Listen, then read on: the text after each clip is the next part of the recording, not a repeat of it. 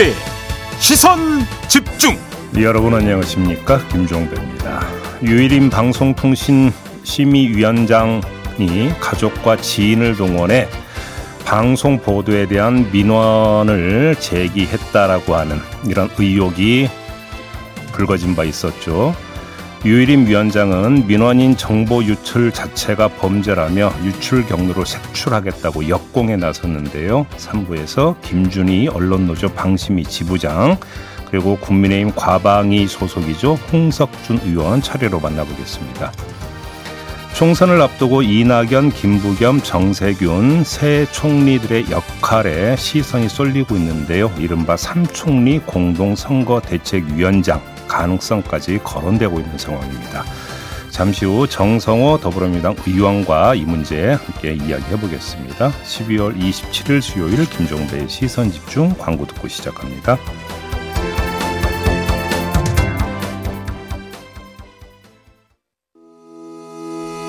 시선 집중은 촌철님들의 다양한 목소리를 기다립니다. 짧은 건 50원, 긴 건 100원인 문자 메시지 샵 8001번, 스마트 라디오 미니와 유튜브 라이브로도 시선 집중과 함께 하실 수 있습니다. 믿고 듣는 진품 시사 김종배의 시선 집중.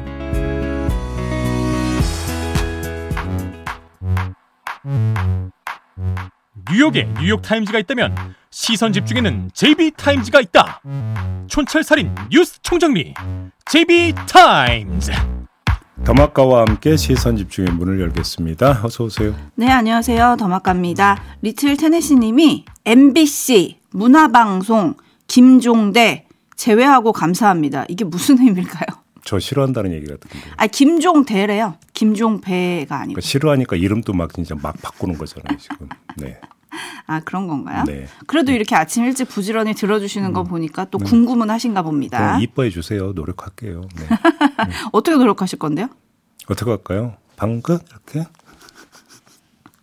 아이고, 깜짝이야. 안 어울리죠? 네, 안 어울리네요. 네. 아, 하지만 뭐 그런 그런데 노력한- 왜 자꾸 강요를 하냐고 그러니까 아, 매일 제가- 아침에 제가요? 제가 강요한 건 아니고요. 이 네. 댓글을 올려준 건 PD고요. 네. 그리고 또 중요한 거는 이분이 그거를 원하셨는지는 모르겠습니다. 아, 더 미워하게 되려나? 아, 그러니까요. 어. 그거를 원하셨는지는 모르겠네요. 네. 어떠신지 한번 소감 남겨주세요. 그러니까 아, 이분한테 네. 그냥 노력하고 있다 그렇게만 그러니까 달아주시면 돼요. 네. 네, 그리고 임준성님, 음. 산청에서 딸기 하우스 하는 청년입니다. 네. 저는 날씨가 좋아야만 돈을 벌 수 있는데요. 날씨만큼 정치에도 따뜻한 뉴스가 나오기를 바라고 있습니다. 아유 두 말하면 잔소리죠. 저도 정말 좀 그랬으면 좋겠습니다. 네. 그런 뉴스를 JB타임즈에 꽉 채울 수 있는 날이 왔으면 시사 프로를 진행하다 보면 정신적 스트레스가 장난이 아닙니다. 아니 앓는 소리가 아니라 진짜 그렇습니다. 네. 네. 맞습니다. 그래서 몸도 아파지는 느낌이에요. 네, 가끔씩 이렇게 인생 환기도 좀 하고 이래야 되는데, 그죠? 네. 이게 안 되네. 네. 자, 넘어가겠습니다. 네, 그리고 1496님, 종배님, 명동에서 셰프로 일하고 있어요. 12월은 너무 바쁘네요. 오늘도 파이팅 해야겠어요. 종배님도 파이팅 하세요. 오, 한식, 중식, 일식, 이태리식, 어, 뭔데요? 어, 가장 잘하는 요리가 뭘까요? 역시 또 먹는 거에 진심인 김종배가 잠깐 출연했는데요. 네. 여튼 바쁜 건 좋은 거죠. 어, 그럼요. 네, 명, 명동인데 12월이 한가하다. 이러면 또 이상한 거거든요. 아, 그렇죠. 네. 오늘도 파이팅 하라고 하셨으니 네 파이팅 해보겠습니다. 네. JB타임즈 오늘 주목할 첫 번째 뉴스 어떤 건가요? 한동훈 국민의힘 비상대책위원장이 어제 취임했어요. 취임사를 한번 살펴봅시다. 가장 먼저 앞세운 건 이재명 대표의 민주당이 운동권 특권 세력과 개딸 전체주의와 결탁해 자기가 살기 위해 나라를 망치는 것이다. 이런 이야기였고요. 여기에다가 용기와 헌신, 선민 후사, 정교하고 박력 있는 리더십 등등을 강조를 했습니다. 하지만 가장 눈길을 사로잡은 건 따로 있었는데요. 한번 직접 들어보시죠. 저는 지역구에 출마하지 않겠습니다. 비례로도 출마하지 않겠습니다. 오직 동료 시민과 이 나라의 미래만 생각하면서 승리를 위해서 용기 있게 헌신하겠습니다. 저는 승리를 위해서 뭐든 다 하겠지만 제가 그 승리의 과실을 가져가지는 않겠습니다. 네, 저도 라이브로 보면서 이 말할 때좀 깜짝 놀라긴 했었거든요. 음, 네. 역시 이 대목이 최고의 화제인데 어떻게 해석해야 될까요? 출마하지 않겠다. 승리의 과실을 가져가지 않겠다. 네. 자, 저 말뜻을 헤아리기 위해서는 독법부터 다시 한번 정비할 필요가 있는데요. 한동훈 위원장이 말한 걸 그대로 따라가며 해석하려 하면 안 된다. 이런 말씀을 먼저 드리겠습니다. 이게 왜 그러니까 이런 말씀을 드리느냐? 한동훈 위원장은 승리를 전제로 깔아놓고 불출마를 선언을 한 셈입니다. 네. 그렇죠? 자, 이러면 자기 입으로 말한 헌신이 부각이 됩니다. 금배지는 따놓은 당상이지만 그걸 포기하는 모양새로 비춰지기 때문입니다. 정치적 욕심 하나 없이 오로지 헌신하는 모습만을 부각시킬 수 있는 것이죠. 그리고 그 결과 정말로 총선에 승리한다면 그의 불출마는 배수진으로 묘사가 되고요. 그의 용기는 지켜 올려지겠지요. 여의도에서 돌았던 비유법에 따르면 명량해전의 이순신이 되는 거다. 뭐 이렇게 자기 설정을 한 것으로 이해할 수가 있는 겁니다. 하지만 지금 제가 말씀드린 걸 다시 한번 강조를 하면 이건 승리를 전제로 할 때의 그림이라는 겁니다.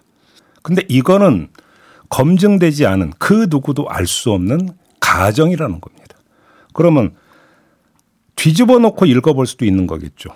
패배와 불출마를 세트로 묶어서 읽어보는 방식. 이것도 배제하면 안 되는 거 아니겠습니까? 그럼 어떻게 될까요? 자신의 당선조차 장담할 수 없는 상황, 예를 들어서 지역구 출마를 한다면 그런 상황을 회피하는 모습으로 비춰질 수도 있는 거 아니겠습니까? 그렇죠? 패배를 전제로 한다면 여기서 한동훈 위원장은 포석을 깔았다. 이렇게 해석할 수 있는 건데 무슨 포석이냐? 이른바 이순신 노선이 아니라 다른 장군 노선으로 묘사되는 것을 유도하려고 했을 수도 있다라는 겁니다. 다른 장군 누구요? 그 장군이 누구냐? 계백 장군입니다. 계백? 자, 계백 장군은 중과 부적의 나당 연합군에 맞서 싸우러 나가면서 자기 가족을 베었습니다. 그리고 졌습니다. 하지만 누구 하나 계백 장군을 패장으로 욕하지 않습니다. 오히려 그의 비장한 결기를 칭송하죠. 한동훈 위원장은 어쩌면 이걸 노리고 있는지도 모르겠습니다. 그리고 이 전략이 먹힌다면 설령 총선에서 패배한다 하더라도 정치권에서 강퇴당하지는 않습니다. 다음을 기약할 수 있다는 것입니다. 그리고 또 하나 다른 각도로 살필 게 있습니다. 또 뭡니까? 한동훈 등판 여부가 논란일 때 국민의힘 안팎에서 나왔던 논리 가운데 하나가 아껴 써야 한다는 것이었습니다. 차기 주자가 너무 일찍 등판하면 야당의 표적이 돼서 방어가 어려워진다는 논리였습니다. 이때 이 주장의 기초에서 한번 봅시다. 한동훈 위원장의 불출마는 자신의 정치적 진퇴에 탄력성을 부여할 수 있는 카드입니다. 금배지를 달면 꼼짝없이 정치 일선에서 계속 활동을 해야 되는 것이죠. 그렇죠? 하지만 그렇지 않다면 특히 제가 뭐 조금 전에 말씀드린 계백 노선이 성공한다면 진퇴를 자기 위주로 자기 호흡에 따라서 조절할 수 있다라는 것입니다. 그러니까 한동훈 위원장은 선당 후사도 아니고 선민 후사를 강조했지만 그의 취임사에는 선사 후당 또는 생존 전략이 깔려 있다. 이런 해석이 되는 것입니다. 네, 도탄지고님이 총선 불출마가 혹시 대선에 나가겠다는 건 아닌가요? 어, 당연히 연결이 돼 있다고 봐야 되는 그러니까 거죠. 거기까지 생각해서 이기든 지든 모든 걸 다 생각해서 나온 수다. 그럼 이렇게 생각하면 됩니까? 이기면 뭐냐면 말 그대로 헌신이 부각이 되는 거고요. 그렇죠. 지더라도 강제로 밀려나는 책임론에 밀려서 쫓겨나는 모양새는 사전 차단을 해야 된다는 것입니다. 그래서 제가 아까 이제 비유적으로 계백 노선이라고 하는 것들을 이야기를 했던 건데 이걸 전제로 깔고 있는 것이고 금배지를 달지 않, 않게 되면 잠시 호흡을 고르면서 다시 이선으로 잠깐 빠졌다가 나중에 다시 등장할 수도 있거든요. 그렇게 되면서 정치적으로 앞에 나설 때와 뒤로 빠질 때를 자기 스케줄에 따라서 조절할 수 있다. 이런 이야기가 되는 겁니다. 거기까지 생각을 했다. 4203님, 종배 씨, 꿈보다 해몽이 너무 심한 거 아닌가요? 해석이라고 했습니다. 조금 전에. 네. 네, 그리고 지금 선당후사가 아니라 선민후사를 강조를 했고 또 연설에 가장 많이 등장한 단어라고 좀 꼽아보면 동료시민이라는 표현이 한 10차례 정도 등장을 합니다. 네. 이거 법무장관 때부터 본인이 자주 쓰던 말이다 라고 퇴임사에서도 밝혔었는데 음. 여튼 좀 귀를 끌긴 했었고요. 혹시 또 짚을 점이 있습니까?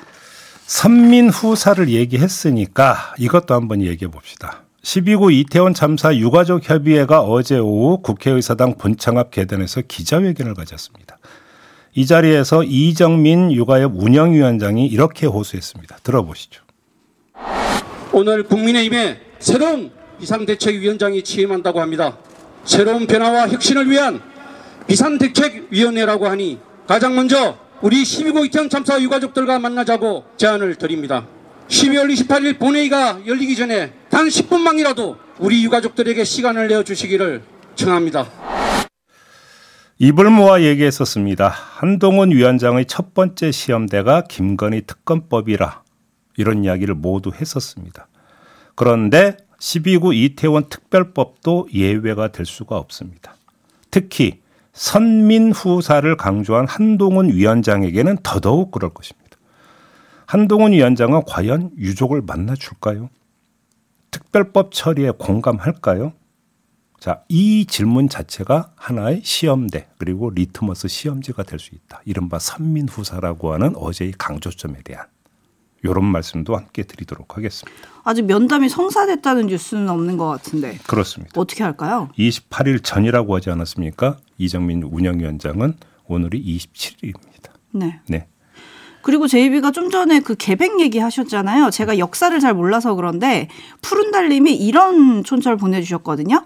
계백이라면 자기 식구들 목을 쳐야 되는데요. 라고 해주셨는데 계백이 그렇습니까? 바로 여기서 제가 아까 아, 얘기하지 않은 하나가 더 있습니다. 한동훈 위원장이 불출마 선언을 함으로써 손에 칼을 쥘 수가 있습니다. 어떤 칼을 쥘 수가 있습니까? 공천 부적격자를 상대로 휘두를 수 있는 칼을 손에 쥐게 되는 것입니다.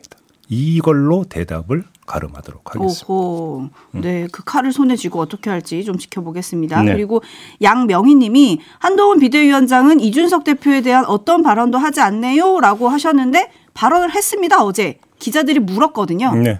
예, 탈당이 예고돼 있는데 어떻게 하실 거냐, 뭐 만나겠냐, 뭐 이런 거에 대한 질문이었는데 특정한 분들을 전제로 한 계획은 없다 이렇게 얘기를 했거든요. 음. 그래서 많은 언론이 이게 만날 계획이 없는 거다 이렇게 지금 해석을 했는데 네. 이준석 전 대표가 탈당 기자회견을 원래는 오늘 오전 국회에서 할 것으로 알려졌었는데 기자회견 장소가 바뀌었습니다. 음. 이준석 전 대표가 국회의원을 노렸던 노원구의 한 식당 갈비집에서 한다는데 왜 여길까 궁금했는데 제시카님이 갈비집에서 판을 갈겠다고 하는 거 아닌가요?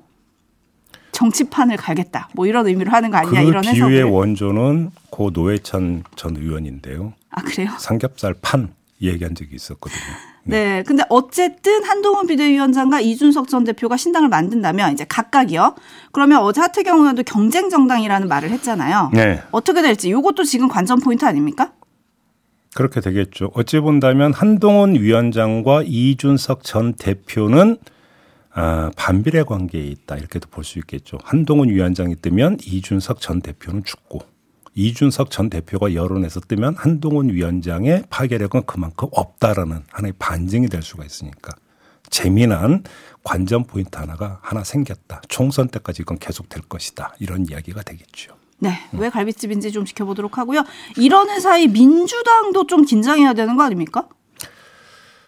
아, 이제 그거는 긴장을 해야 된다라는 질문에는 어떤 게 깔려 있냐면 한동훈 바람이 불 것이다라고 하는 게 깔려 있는 겁니다. 한동훈 바람이 불지 않으면 긴장할 것도 별로 없는 거 아니겠습니까? 그렇죠? 그러면 여기서 이제 나오는 두 번째 궁금증은 만약에 한동훈 바람이 분다면 그럼 민주당의 대응 카드는 무엇이냐? 요게 되는 것 아니겠습니까?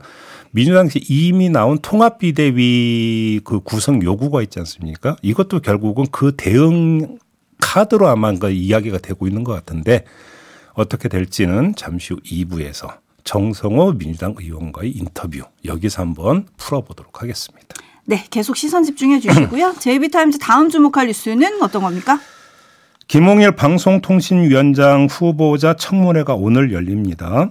그런데 그 전에 변호 활동 하나가 쟁점으로 부각을 했어요.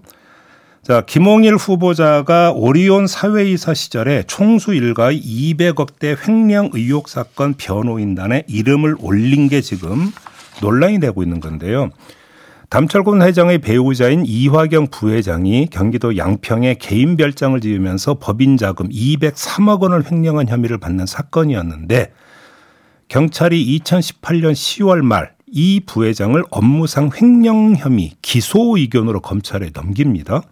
헌데 검찰은 같은 날 초 경찰이 신청했던 구속영장을 기각한 데 이어서 경찰이 기소 의견으로 송치한 건마저 9개월 동안 묵히다가 2019년 7월에 증거 불충분 이유로 불기소 결정을 내려버립니다. 음흠. 여기에 아, 이제 변호인단에 어떤 활약이 있었느냐가 이제 그 쟁점이 됐던 거고요. 그 변호인단에 김홍일 후보자 이름이 있다. 이게 이제 문제가 된 것이죠. 네, 짚을 점은요? 두 측면으로 나눠보겠습니다. 먼저 사회이사는 총수 등의 황제 경영을 제어하기 위해서 도입된 제도입니다. 그러니까 총수의 견제가 어찌 본다면 사회이사의 첫 번째 역할이 되는 겁니다. 그런 사회이사가 총수 일가의 수사 방어를 위해 나섰다? 이건 누가 봐도 부적절하다. 사회 이사로서 했어야 되는 역할이냐라고 하는 데 대해서 지적이 따라붙지 않을 수 없는 거고요. 두 번째, 특별히 짚을 점이 있는데요. 당시 불기소 결정을 내린 경, 검찰 수사 파트가 어디였냐면 서울중앙지검 특수사부였다고 합니다. 특수부였습니다. 그때 부장검사는 김창진 현 서울중앙지검 1차장이라고 하는데 특수부였다는 점에 밑줄을 그은 다음에 김홍일 후보자의 이력을 한번 살펴봅시다. 그 이력 맨 앞에 나오는 게 뭡니까? 대검 중수부장입니다. 대검 중수부장은 어떤 자리입니까? 검찰 특수부 라인의 최고 수장이다. 이렇게 이해를 해도 아무 문제가 없는 자리입니다. 따라서 검찰의 불기소 결정에 중수부장 출신이 영향을 미쳤는지 이게 이제 점검 사항이 된다. 이런 이야기가 되는 것이겠죠. 네, 뭐 주주를 위해서 경영진을 감시 견제해야 될 사회이사가 오너가 개인 비리 혐의로 수임료를 받고 변호했다. 뭐 이거는 제이비가 지금 짚어주신 대로 누구나 부적절하다고 생각을 할 수도 있는데요. 네. 김홍일 후보자 측의 입장이 있습니다. 음. 오리온이 소송과 관련해 법무법인 세종과 수임 계약을 맺은 것은 일회성이기 때문에 음. 사회이사 요건에 규정된 주된 계약으로 보기 어려워 관련 법령을 위반한 건 아니다. 그런 해명이 타당한 지는 오늘 청문회에서 이제 오가지 않겠습니까? 네. 그 다음에 3부에서 또 과방위원인 홍석준 국민의힘 의원과 인터뷰가 또 예정이 되어 있습니다. 여기서 한번 풀어보도록 하겠습니다.